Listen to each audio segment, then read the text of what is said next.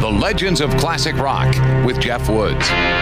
January 1974 was when Dylan released his 14th studio album, again featuring the band, known as The Band, Planet Waves, along with another tour that would be documented on the live album Before the Flood.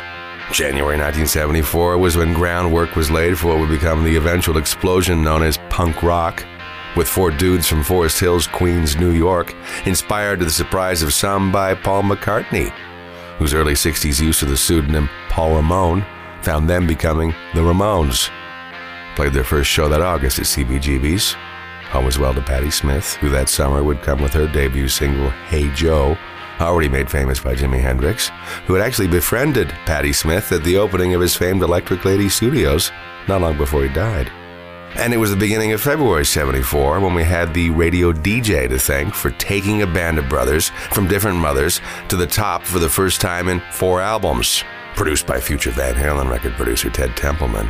DJs who'd already played the single Another Park Another Sunday didn't think much of the other side of the single, so they started playing an album track and they played it so often it went all the way to number one. From the album What Were Once Vices Are Now Habits, the Doobie Brothers song, Black Water. The Legends of Classic Rock.